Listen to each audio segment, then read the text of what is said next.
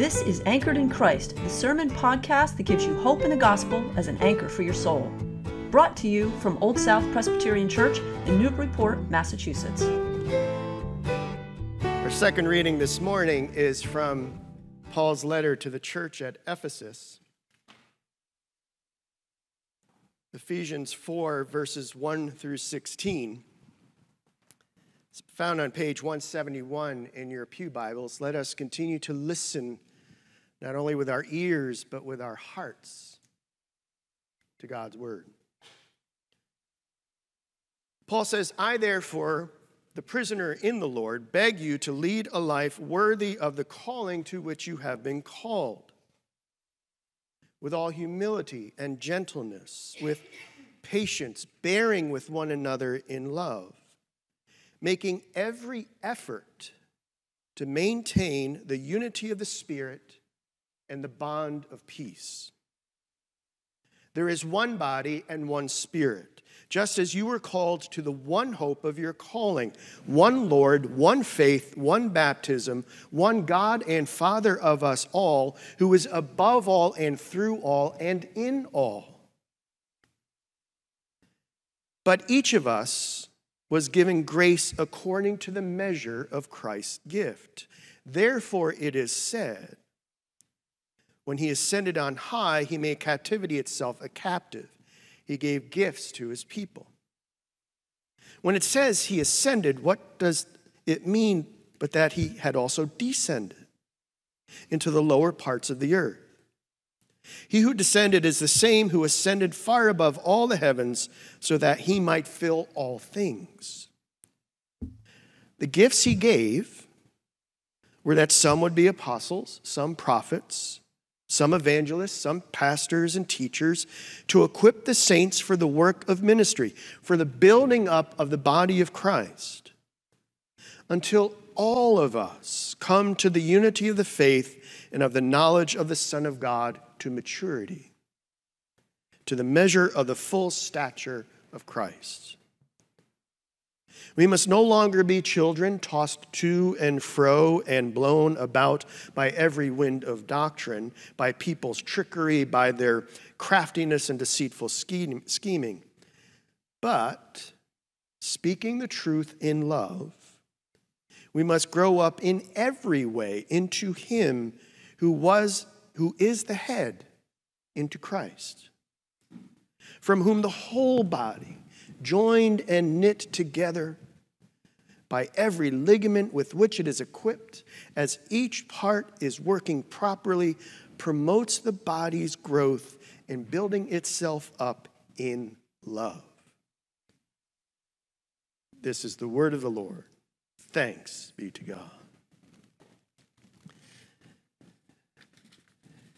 So, yes, I am indeed watching the Olympics this year. I'm celebrating who won the golf yesterday, but I won't spoil it for anybody in case you haven't seen it yet. But somehow, with, with the pandemic and everything else, I'm just having a little bit of difficulty trying to get into it and the costs of everything. But the almighty advertising dollar, I know it must go on. But the Olympics are very special to me. I have very good memories of watching Olympics growing up as a kid. Anybody remember watching the Miracle on Ice in 1980? I remember sitting there at my friend's house with, he was a Jewish friend, and we were sitting there watching the hockey game and we're eating matzahs and peanut butter, if that makes any sense. But in 2012, we had the privilege as a family to go to the Olympic Games in London in 2012. And we saw the Olympic torch relay as it came through Buckingham Palace, and we saw Kate and Prince William and Harry when they were getting along. And I remember sitting in our flat in London watching the oh so British opening ceremonies on BBC, but then seeing the Olympic rings come up from the ground and then come together and become interconnected in the Olympic symbol of athletes coming together from around the globe. and interdependent and interconnected, at least for a short time, in the bonds of peace. Each circle made stronger because of the other, because of the linkage. And there's a keen sense of reliance and interdependence of one to the other. There are no divisions within these circles. Each one exists to build up the others. Each circle has meaning because they are attached to the others. And no one circle is, can survive and thrive without the help of the other. I know I'm getting a little bit too deep and existential here, but yes, there's a lot to learn on what it means to be a church and a community of Christ from those interconnected circles. That's the message that Paul wanted to get across to the Ephesians. Indeed, probably writing from a Roman prison. Paul wants the believers at Ephesus to end this Jew Gentile division that was fracturing the church community, the beloved community.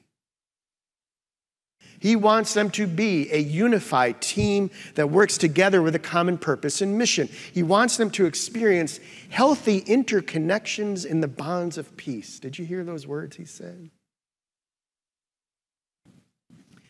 He is begging a response from the Ephesians in verse 1, literally in the Greek, begging, calling them to come to his side.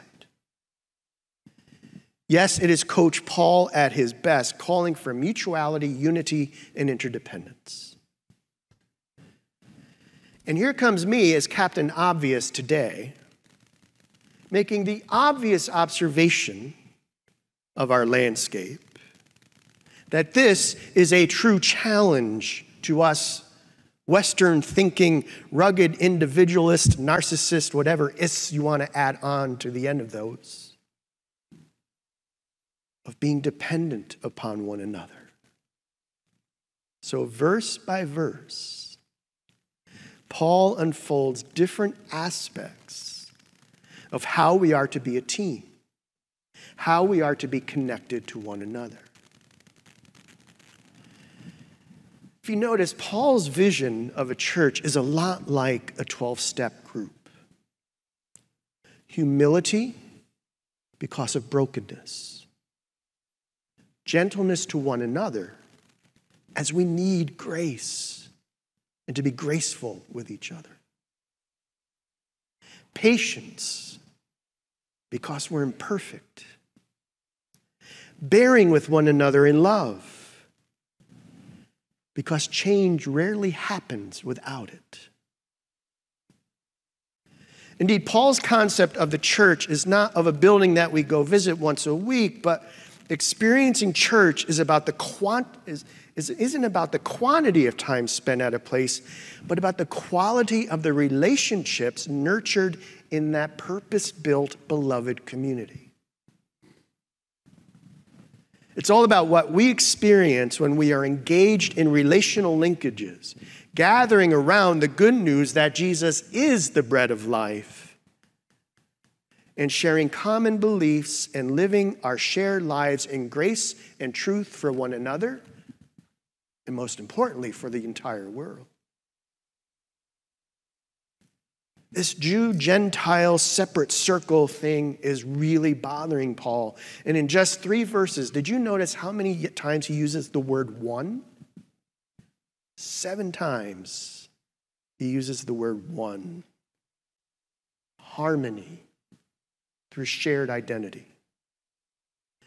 But it doesn't come easily or naturally. And we must make every effort to maintain it. Unity is like keeping a clean house. It isn't the result of cleaning it just once. Life happens, stuff happens, kids and their friends happen. Heidi and I are still recovering from having our three grown daughters visiting us in Maine for a few weeks. When they come and visit, I call it an explosion their suitcases just, they explode.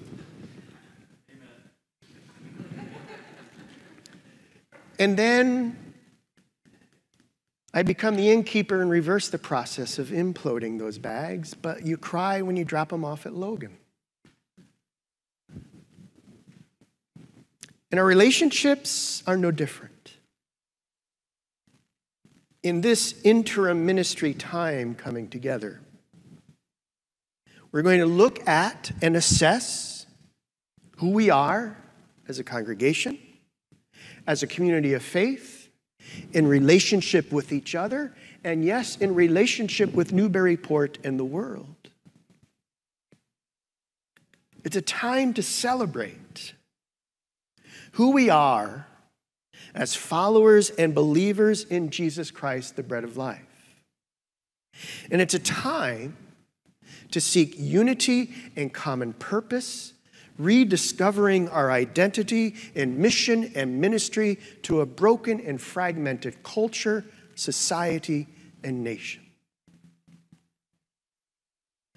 Indeed, Paul had relational and cultural reconciliation in mind when he was writing down these words. Calling to appeal for unity to all the forms of division that can occur within the church, both with a little c and a capital C. And bringing together all of those separate circles together in the bonds of peace. All these circles are called by Paul, called by the triune God, to come together into an interconnected community that cannot only survive, but thrive in these times. It's our calling to choose unity, to purposely seek it. And that which unifies us is just one thing actually, one person. Jesus Christ is Lord. That's it. That is what brings us all, all these circles into one unified whole in the bond of peace. And from that unity comes a singular purpose and mission. All of my three daughters are rowers. Through middle school, high school, and college, I can remember standing alongside rivers in the cold, the Mohawk River, the Saratoga River, Saratoga Lake, and my favorite, the Charles River in Boston, at the head of the Charles, watching my three daughters row down the Charles, wondering if it's actually them with my cowbell. One time, my one daughter rowed at the head of the Charles in the snow. It was cold. But in London in 2012, we had the chance to watch Olympic rowing in person. And what really struck me sitting from the grandstand and being able to watch from above were the eight women boats. Actually, the nine women boats eight women sweeping their oars in perfect harmony, like they were just one big machine of wonderfully artistic, fluid motion. I was witnessing the easiest and best sermon illustration on the church ever. There it was, right in front of me.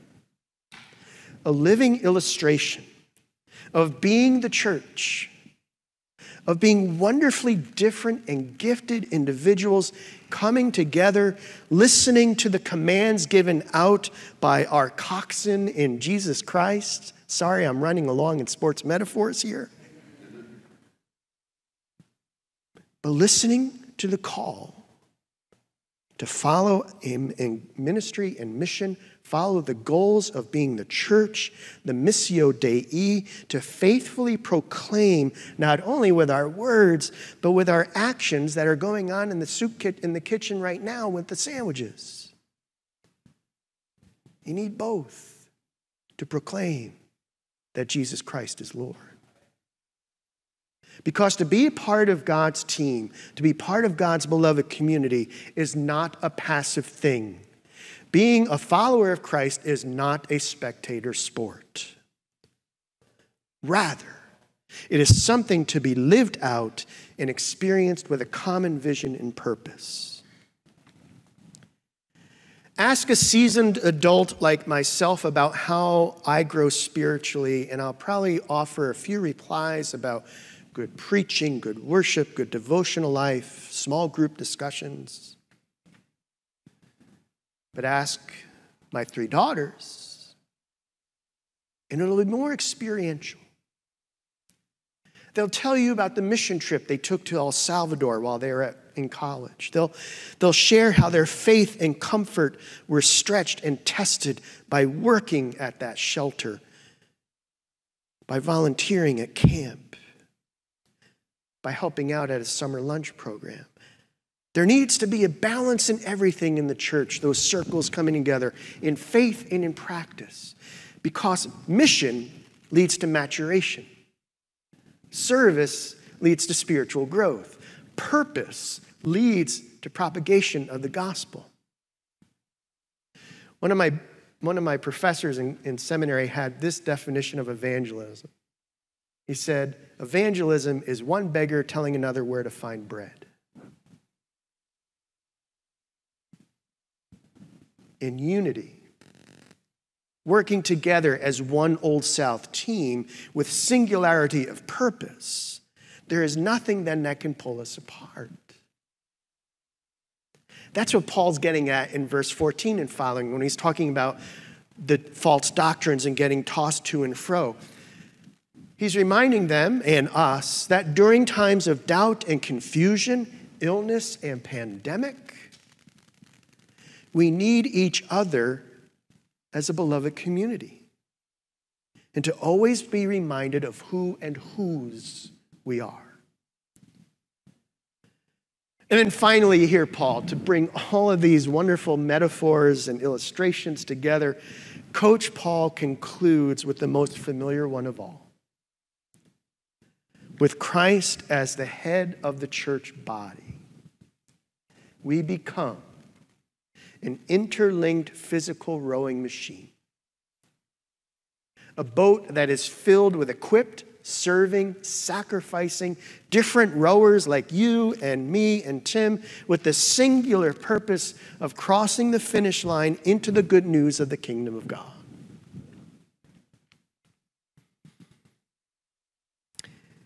That's a team that I really want to be on. And I'm all out of metaphors. Amen.